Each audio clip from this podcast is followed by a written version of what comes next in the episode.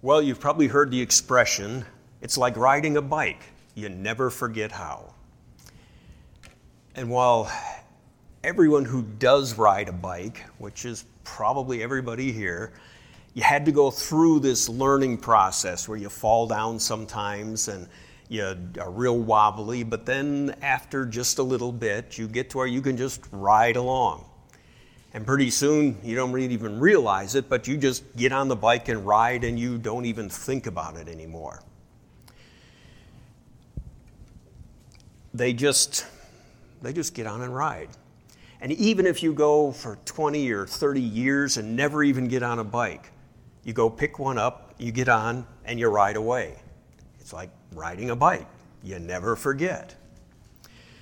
Well, there is a, a man who he does a program and he talks about various scientific subjects. And he was talking about riding a bike and how you never forget and how your brain works to just keep those things in it. And someone made for him a backwards bike. Not a bike that goes backwards, but one that steers backwards. Let's see. Okay. I point it that way. In. Let me try that button. Okay, I was pushing the laser button. So what they did is added this little gear device on it so that when you turn to the left, the wheel went to the right. When you turn to the right, the wheel went to the left. And he looked at this and he says, Okay, I understand the concept. This isn't mysterious. You just have to do everything opposite. But try as he might, he could not ride that bike it was just so ingrained in his mind the normal way to ride a bike that doing something backwards just didn't work. Well, he decided he was going to try to retrain his mind, see if that was even possible. For a while, he didn't think it was. But he practiced this every day for eight months. And he got to where he could just kind of wobble down the street, kind of like a child who is just learning, and he, but he could stay upright. And after just doing that for a while longer, he got to where he could ride smoothly. And after a little bit more, he could just pick that bike up and ride it and not even think about it. But an interesting thing happened. He, about a year later, went and got on a regular bike again, and he couldn't ride it. He would just immediately fall down, just like that little child who's getting on a bike for the first time. And he wondered whether he could ever ride a normal bike again, and he worked at it and worked at it, and he got switched back, and he could do that. He couldn't ride the other one anymore. And I imagine if he really worked at going back and forth, eventually he could get to where he could pretty easily switch. But this is the way your brain works. Now, you're not going to find bikes in the Bible, but you will find a command to transform or retrain your mind. And this is going to make more sense later on in the message, but just keep this in your, in your mind. Your brain can and often is trained to react without you even giving it a thought. You just, a lot of the things we do in life, we just do out of reaction and repetition. And when you try to tra- change that way of thinking or reacting, it can seem like it's impossible. But it is not impossible. But it can be difficult. Well, before we get into our, our passage, let's, let's look to the Lord in prayer. Heavenly Father, you are the one who created our minds, and you know all about them. You know how they form, you know how we think and how we react to things, and how some things are permanently stuck in our minds, and other things we seem not able to remember. Lord, you are the one who's told us that we need to be conformed to the image of your Son. And that's going to take a transformation in our minds. And if you told us that's what we need to do, then it certainly can be done by your grace, with your, your Spirit's work in our lives. We pray that as we look into these things today, that you would help us to understand, understand the concepts, understand what we need to do, and maybe even more significantly, understand that through your grace and with the help of your spirit that these things can be accomplished. Even when we try and try, like the child trying to learn to ride a bike, that it seems impossible.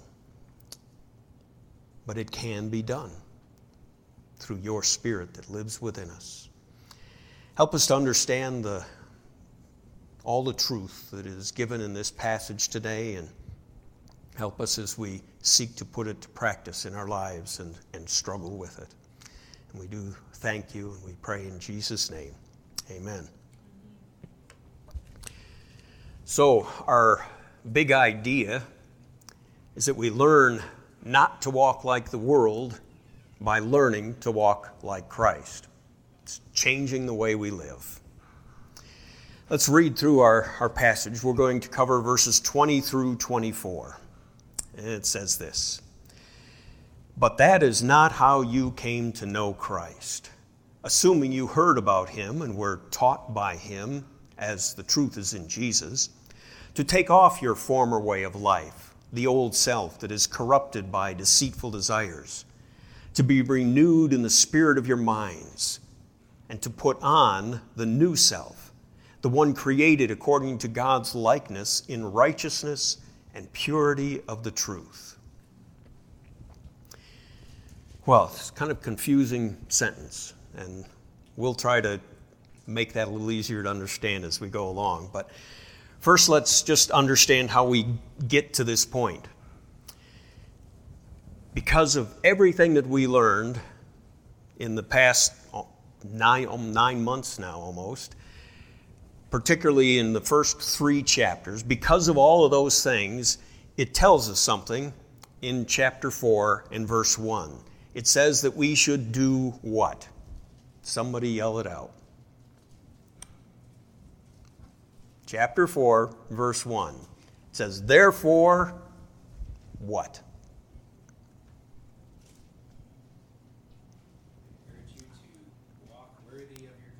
Walk worthy of your calling.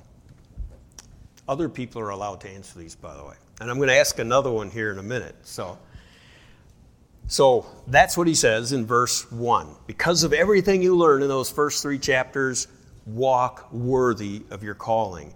And then in verse 2 through 16 in that same chapter, Paul shows us how we should walk in relation to other believers, particularly in the local church.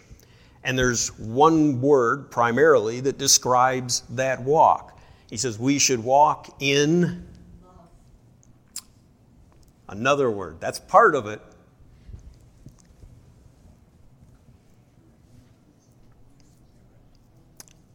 I'm going to just wait till somebody comes up with it, other than Zach. he already knows what that word is. That, that's part of it too, not the main word. The thing that just characterizes how the body of Christ interacts with one another. Unity, we've got it. Walk in unity.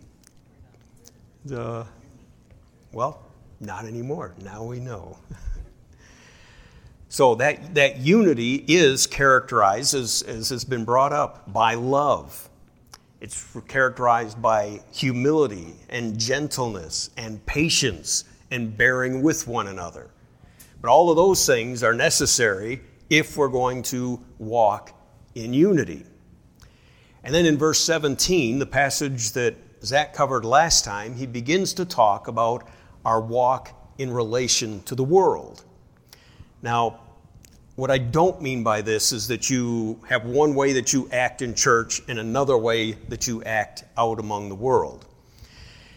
But think of it like this if an outside observer should come in and just observe um, look at the, the members of this church, he should walk away and say, Those people are characterized by love and unity. That's what he should notice about the way we interact with one another. There is unity and a love for one another. If that same outside observer should watch your new life in Christ or how this congregation interacts with the church, or excuse me, with the world around them, they should come away saying, there is a marked contrast between those people and those people. So when he looks at the church, he should see unity among the whole group. When he looks at the church versus outside, he should see a contrast in the way that they're living. So last week, we got a good description of our lives before Christ. It was in conformity to the world of people who live without Christ. That's what we were. It is uh, not something that we had to try to learn. Scripture makes it clear that simply being in this world, the world will conform you to itself. You will learn the way the world wants you to be just by being there in this world. We learn that we, uh, we are all a lot like the Grinch. In particular, that we have a heart problem. Uh, this is before coming to Christ. Every one of us before Christ was opposed to God, whether you want to admit it or not. Some people just sunk deeply into sin. Other people, at least on the outside, appeared to be pretty good, upright folks. But we all know that we were living in sin. We were dead in our trespasses and sin. You, you, you may even have known this to the point you looked at your own life and, and were miserable. Said, I hate the way I'm living but I just can't seem to do anything about it. And not only that, but you wanted more of the same thing. You hear that about drug addicts. They'll realize this life I'm living is absolutely miserable. Can I please have some more? And it doesn't make sense, but it's what the world and sin does. Unbelievers, and that includes every one of us, before we came to know Christ are internally corrupted. That is, our, our heart has been damaged. That happened at the fall. And then everyone born into this world since then has come into it with a, a heart that is corrupted. And it, it shows in different ways for different people. Some people may do everything they can to please everybody around them because that's, it doesn't matter what they want them to do. They'll just do it to try to please the people around them. That's how they make themselves feel good. The next guy may come along and say, I'm the strongest, so I get my way. Most of us say, I just want whatever pleases me right now. Some say, I'm in charge of my life you're not the boss of me. That's getting to be the more common theme right now. I'm in charge of my life. I can decide who I am and what I am and everything else about me. Some of us are just plain stubborn.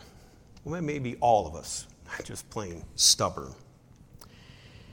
But then we get to verse 20, and the contrast is clearly set up.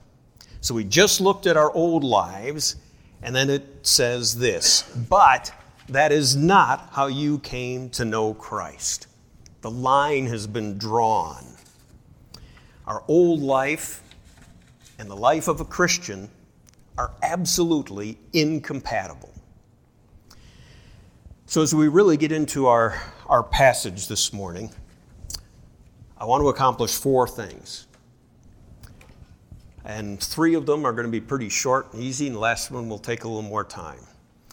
First, I want to make sure we don't get lost in the details of this big long sentence. Our whole passage is one sentence. I want to make sure that we're not seeing something or making this passage say something that it doesn't say. I'll explain that when we get there. I want to notice one kind of little side detail that is not so significant to what we're teaching today, but because of the people that we live around here in Utah, it does have some real significance to us. And then the last thing that we'll spend most of our time is is focus on the, the how. How is it that we can begin to learn to walk in contrast to the world? Well, verses, as I mentioned, verses 20 through 24, that's our passage, and it is one long sentence. It has really one main idea, and then there are several sort of parentheses, or maybe we could call them descriptive clauses that explain some of the things that are written in the main sentence. So, what I've done is taken that main sentence and wrote that out, leaving all the descriptive things out so we can get a little better idea of what the main idea is. So if we take our passage and leave out the descriptive things, it would say this But that is not how you came to know Christ, assuming you heard about him and were taught by him to take off your former way of life, to be renewed and put on the new self. So now, you get the main idea. He's saying, Your old self is not the way you ought to be. If you know Christ, you were taught by him to put off that old man and put on the new. And then he describes some of those things, and I've underlined the things that are described. When it says, assuming you were taught by him, of course, it's referring to Christ, and you were taught by him through his word and the life that he lived but it says about him, it says, as the truth is in Jesus. So we were taught by Jesus, and that is where the truth is. The next thing that's described, he says, to take off your former way of, uh, let's see, your former way of life, and then he gives a description. It's that old self that is corrupted by deceitful desires. That's what Zach taught us about two weeks ago. And he says you're to be renewed, and he's going to tell you in what way you need to be renewed in the spirit of your minds. That's kind of what our, our introduction is about. Our minds have been trained to follow the world, and it needs to be retrained, renewed. And then he says to put on the new self. Well, what new self? It's the one created according to God's likeness in righteousness and purity of the truth. So we've got our one main idea and then four little explanatory clauses. And hopefully that makes the, the passage a little easier to grasp. The second thing, I want us to make sure that we don't see this passage as saying something that it doesn't. Verse 21 says, assuming you heard about him and were taught by him as the truth is in Jesus. The question that often brings to people's mind is Paul here questioning whether the Ephesians had actually trusted Christ or not? Um, I remember in my King James Bible, they translated that word, it said, uh, if you heard about him and were taught by him as the truth is in Jesus. And it's like maybe he's trying to differentiate. Some of you did and some of you didn't. But the way this is actually written, they use a form of a word that can be translated if, but it's a form that allows the reader to understand. The guy who wrote it is saying, if this is true, and I am assuming that it is in your case. And that's why our our translators here in our CSB Bibles really got it right there when they just, it says, Paul says, assuming that you have heard about him and were taught by him. So it, it, the sentence becomes something like this If you heard about Jesus and were taught by him, and I assume you have, then here's what you need to do. Okay, third thing. This is that little unusual side detail. He says, Put on the new self, the one created according to God's likeness.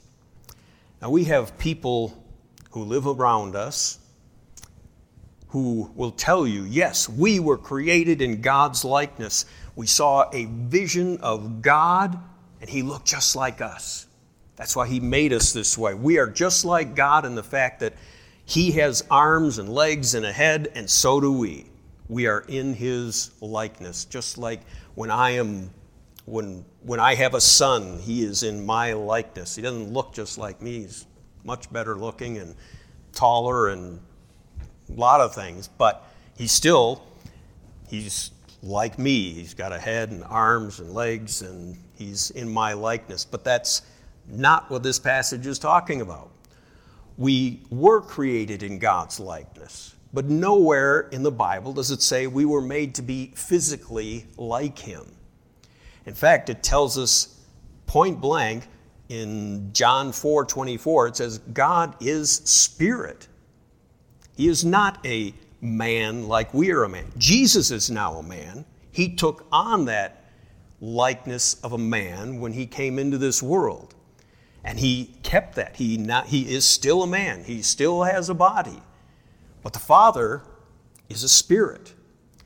He has, in num- a number of places, come into this world and taken on the likeness of a man temporarily so he could walk and talk with men.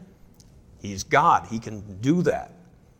But God is a spirit. But there is a way that we are specifically like him, and it tells us right in this passage. The one creating, created according to God's likeness, but here's where the likeness is in righteousness and purity of the truth.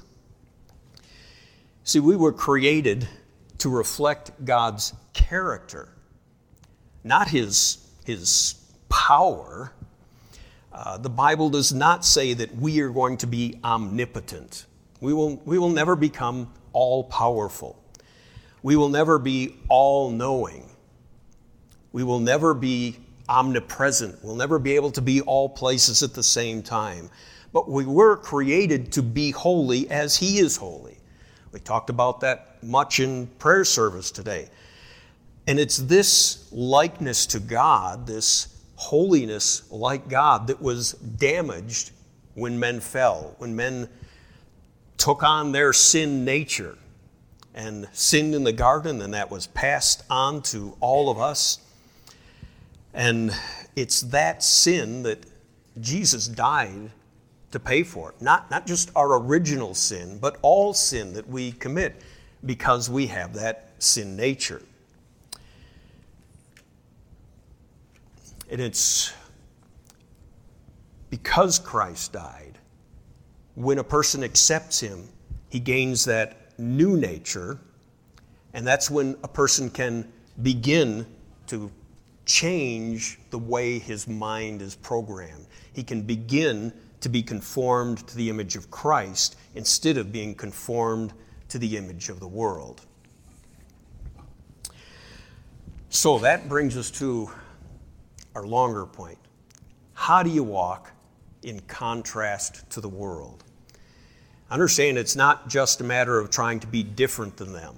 You know, there's some things we're not going to do different. We're still going to drive our car the same way. Well, if you drove properly before. Maybe you used to drive like a maniac. Maybe you, you realize now you ought to drive legally and properly.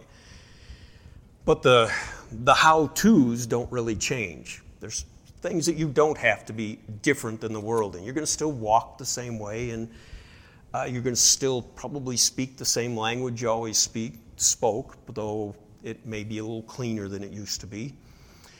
But there are ways, ways that reflect the character of God, where you will walk in a marked contrast to the world. And Paul uses a metaphor here. He says, There's certain things you need to take off and other things you need to put on. That's a really clear, easy to understand metaphor. Paul uses it several times in the New Testament. And if you think of clothing, it makes it really easy to understand. If you've been out working in the dirt and mud and you come in and you take off your old clothes and you throw them in the clothes hamper, and your wife will probably say, Oh, can't you put them somewhere else? Because you're making everything else even worse. But, but then you go and you clean yourself up and you put on your Sunday clothes.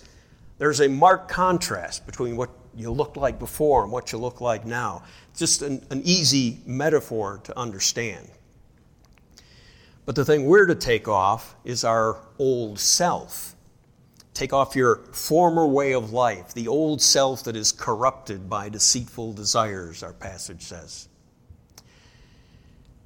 And that is a, a thing that begins on the day of your salvation. There came a day back in December of 1973 when I was born again. And on that day, my old man died. Now, I don't know why anybody would want to do this, but if they decided to write a biography of Jim Knakal, it would have to be done in two volumes, with the first volume ending in December of 1973 when Jim died, and the second volume beginning on that same day when he came alive in Christ and began his new life. Well, we know that our old man is dead. Romans 6 6 says, For we know that our old self was crucified with him, with Christ, so that the body ruled by sin might be rendered powerless that we may no longer be enslaved to sin. And if you're sitting there thinking, I still feel enslaved to sin sometimes, just wait, we're going to get there. Well, that's what we're to take off. The fact that we died doesn't mean we still don't act the way we did before. Just take off those things you did before. And then put on the new self. Well, what is this new self? It says, Put on the new self, the one created according to God's likeness in righteousness and purity of the truth. Last week, or two weeks ago, Zach showed us that the sinfulness of our old ways was due to the hardness of our hearts. And Jesus spoke much the same thing when he talked to people and he said, But what comes out of the mouth comes from the heart. And that's what defiles a person. It's your heart that defiles you. The heart and the spirit are kind of talked about almost interchangeably here, and they're, they're practically synonymous. You, you may say a person's spirit flows from his heart, as does his speech and his works. Here's the way James kind of weaves them together in his epistle he's talking about ladies and wives in particular here, and he says, Don't let your beauty consist of outward things like elaborate hairstyles and wearing gold jewelry or fine clothes, but rather what is inside the heart, the imperishable quality of a gentle and quiet spirit, which is of great worth in God's sight. So, this is what we're to put on our, the, the new man the new corrected heart that we got on the day that we were saved. Now, our passage says that this new heart was created according to God's likeness, in righteousness and purity of the truth. Theologians sometimes differentiate the old man and the new man kind of like this. And I didn't turn, I had a bunch of things I should have turn to, and I will just go by them all. Okay, we'll get to that in a minute. they would, the theologians, would describe this, this differentiation between the old man and the new man like this. They would say, the old man was not able not to sin. The new man is able not to sin. That doesn't mean that the old man, every single thing he did was, was terrible, sinful things nor does it mean that the new man only does good and righteous things, but he is able now not to sin. So here is the, the thousand dollar question. If our old self is dead and our new life is made in God's likeness, in righteousness, why do we still struggle with sin? And the simple answer is your flesh. Now, maybe you've noticed, but when you were saved and all things became new, and you looked in the mirror, somehow you still looked the same. Now, maybe you went and got a haircut, maybe you changed the way you dress, but it was still pretty obvious that's the same guy. At least he looks the same. What's more, you have the same brain, you have the same memories, the same history and the same sinful responses to situations in life. This is the part of your old man that you still possess, and it's referred to as your flesh. But now you have a new heart, you have a new spirit. The Holy Spirit of God lives within you. And you will choose now whether you're going to yield yourselves to that new spirit or whether you will yield yourself to the old way of doing things. That's where the struggle comes from. If you think it's unique to you, just when you get home today, get out your Bible and read Romans chapter 7. In Romans chapter 7, Paul talks about the struggle that he himself has with his flesh to the point where he says, In my flesh dwelleth no good thing. He says, I find then a, a law. When I seek to do good, evil is right there present with me. And he gets to the end of the chapter and he says, Oh, wretched man that I am, who is going to deliver me from the, this body of sin? Christ Jesus. That's his conclusion. That's who's going to deliver me. So, how are we to be renewed in the spirit of our minds? Retraining your mind is hard, just like learning to ride a backwards bike would be really hard. Most of us would just give up long before we ever mastered it. And that's okay because learning to ride a backwards bike is not very important. Becoming like Christ is.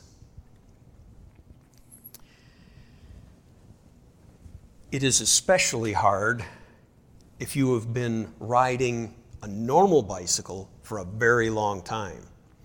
Something I didn't tell you in that story is this same guy told his, I think he was an, his son was eight years old and had only been riding a bike for a couple of years.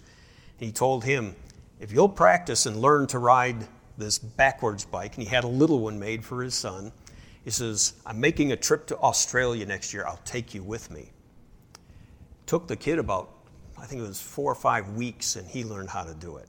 Took dad eight months. It's because it wasn't as ingrained in that young guy's mind. That and young kids learn things a lot faster than we do. You probably have noticed that. So. But it still was not easy even for him. He got on that. He knows he can ride a bike, and he gets on this and falls right down. He had to get his mind retrained. Well, this idea of retraining your mind is not peculiar to this passage. It is really what uh, we're taught here in verse 21 when it says, Take off your former way of life and be renewed in the spirit of your minds. But it's also what Paul taught the Romans in Romans 12, 2, and he said, Do not be conformed to this world, but be transformed by the renewing of your minds. And it's what he told the Colossians when he said, Do not lie to one another, since you've put off the old self with its practices and have put on the new self. You are being renewed in knowledge according to the image of your Creator. The answer to having victory over sin, of having a changed life where you live in contrast to the world, is changing the way you think. You have a new heart that will allow you to learn to follow Christ. It is retraining your mind to do just that. Well, where do you start? I mean, what is it that I'm supposed to stop doing? What is it that I'm supposed to start doing? Well, beginning next week, Zach is going to start getting very specific. We left off in verse 24. When we get to verse 25, he says, There, put away lying. Lying. We have to get rid of lying. Interesting, that's the first thing he says. I bet you most of us would say, Well, I'm not a liar. But the first thing he mentions is you got to put off lying. And he's going to go on and he's going to tell us that we have to put off other things like anger and, oh, he'll talk about laziness and a whole bunch of things. And you're going to probably get your toes stepped on. But I urge you to determine beforehand that you are not going to yield to your flesh and say to the Holy Spirit, You're not the boss of me. Don't tell me how to live my life. He's just judging me. Now, Scripture, God is allowed to judge us. He is allowed to say, This is sin, stop it. That's what He's going to do and it's not going to be fun. I mean, how many of you just love it when somebody comes up and says, you know, you're doing something wrong, you better stop it?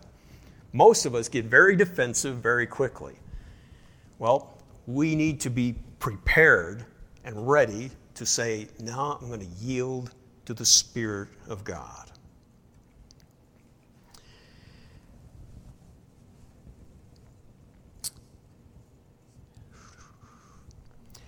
You know, this is, this is all assuming, like Paul said, that you are a child of God. If you think by just strength of your will and a lot of work, you can just make yourself into a holy person that will be accepted by God, you are sadly mistaken. I imagine there's a few among us who have tried. It's one of the things you find if you, you read a history of Martin Luther. You find out this is a guy who tried way harder than I ever did to become a holy man. And he absolutely knew he couldn't do it. When he was told he ought to love God, he said, Love God? He's the one who's going to send me to hell. Why would I love him? It was after he came to know him as his Savior that he could say, I, I love God. He did for me what I couldn't do for himself, myself. If you're in that boat, say, I just, I'm trying to be good enough. I don't seem to be making it. Or maybe even worse, if you say, I'm, I, I think I am good enough now need to face the truth of what Scripture says. We are all sinners. And only His sacrifice can make us right before Him, and the, the cleansing of His Spirit living within us can make us become, in practical purposes, in, in everyday life, more and more like Him. Well, as you put these things into practice, in the weeks and months to come, you're not only going to get told this is what you need to stop doing and this is what you need to start doing, but we're also in, in Ephesians here going to get the instruction that we need to where we can be successful in these things, even when you've failed in the past. We got to get through the whole letter, and it, it's kind of interesting because when Paul wrote this letter, I'm sure the Ephesians sat down and they read the whole thing right through, and it probably took them an hour. And we're going to spend a year on it. Maybe they were a little brighter than us and we're slow, but we, well, we'll, we'll give them something. It was written to them in their own language, in their own culture, in their own time, and we've got to figure all these things out. But it has the information we need to be successful. So if you're sitting there saying, I, I've tried this before and it didn't work, well, the answer is in the book of Ephesians. Stick with it through the whole thing. Be ready to have your toes stepped on. Be willing to yield to the Spirit, and you will see success. Just so you have something to start with, I'm going to give you some practical things that I'm running out of time, so I'll make this really quick. Three M's, easy to remember. Um, let's see if I, yes. First one is manage the inputs. You know, the world is working very hard to conform you to its image. You don't have to try to let it do that. It will do it just by you existing in this world. But you do have some say over what comes into your mind. You decide what books you're going to read and what things you're going to watch for entertainment and what radio programs you're going to listen to and what you're going to peruse on the internet and what your what podcasts you listen to. You you do have some say over it. Some things you can't help but you do have some say over it. So manage as much as you can what is coming into your mind.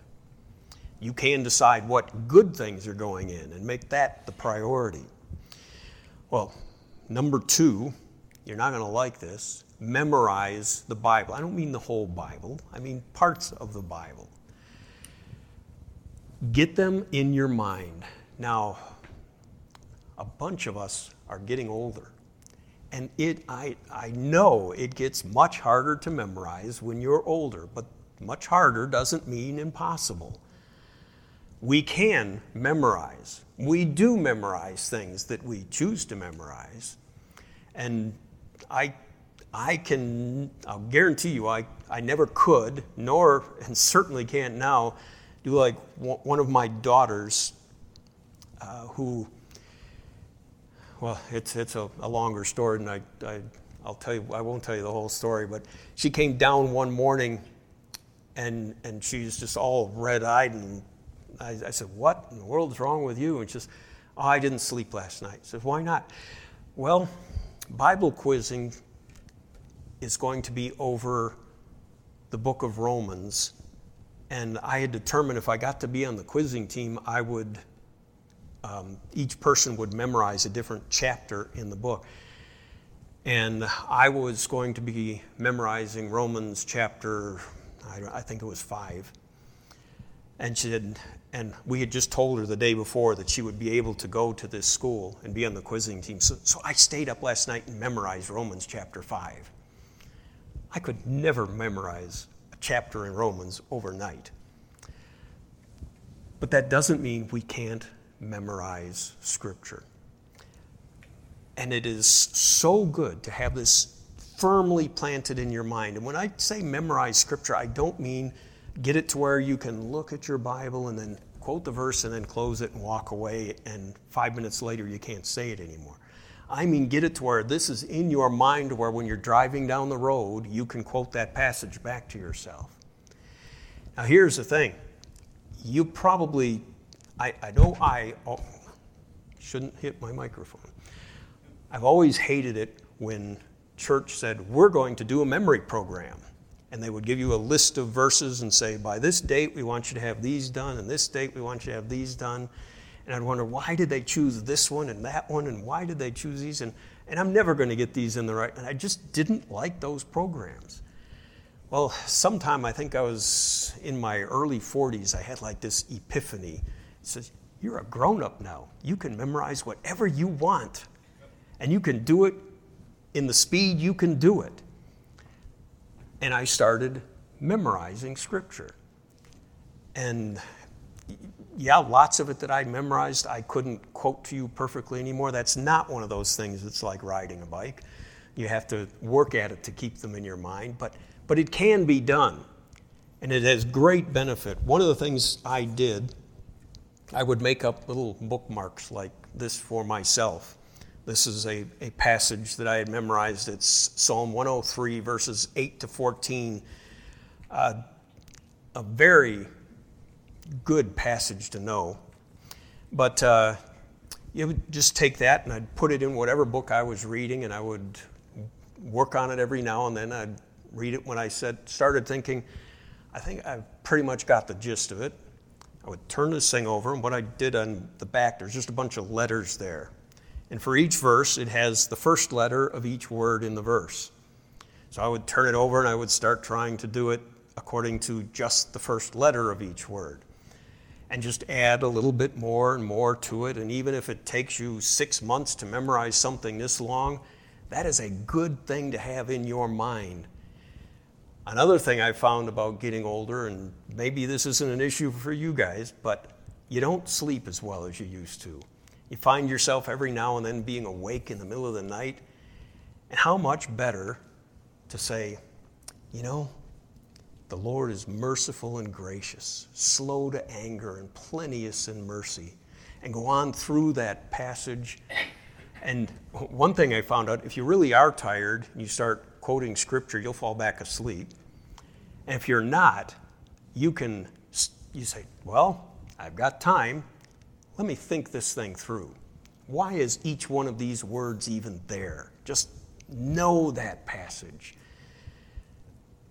My favorite line in this thing is the very last verse. It's talking about how merciful and gracious God is, but at the end it says, For he knoweth our frame, he remembereth that we are dust. And I've had points in my life where I said, Yep, that's me, dirt. And he knows that about me. And he still was this loving, gracious God. So memorize Scripture. If it's a little bit, that's more than it was before. And I have a few of these. If anybody's interested in that passage, come see me, I'll give you one. And the other one is we've kind of already talked about it's meditate on what you memorize. If you focus your brain on the Word of God, you find some of those passages that you often just read over because You've never heard a sermon on that passage. Like, I've never heard a sermon on the earnest expectation of the creature waiteth for the manifestation of the sons of God. Unless somebody was going all through the book of Romans and they got to that place. But you can start learning about those things. Why is that even there? But I digress. And our time is up, and you've been very patient. But I do urge you Stick with the book of Ephesians. Realize it is here to help us become more like Christ. And as we do, it will result in us just being characterized by unity in love. And it will also mean when people look at us, they will say, they are different than this world. And hopefully they'll start asking why. And you can give them a good answer. Let's look to the Lord in prayer. Heavenly Father, you are such a good and gracious God. You've made it very clear to us that we were born with a sin nature and we have lived in sin. And you understand that we still struggle with those things.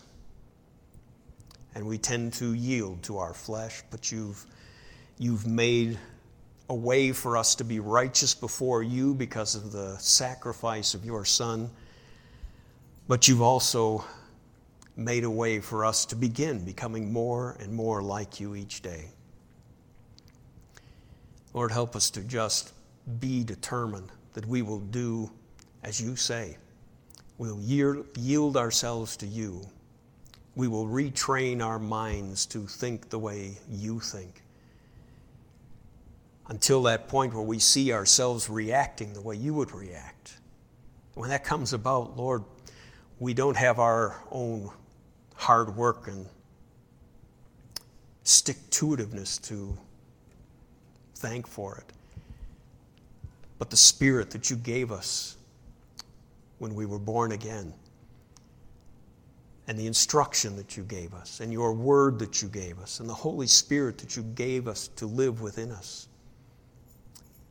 And all the things that we learn here in, in Ephesians and other places in Scripture that allow us to reprogram our minds to become more like you. And we'll thank you for it and say, Look, God is doing just what He said He would do. And we'll give you the praise and thanks for it. We pray these things in Jesus' name. Amen.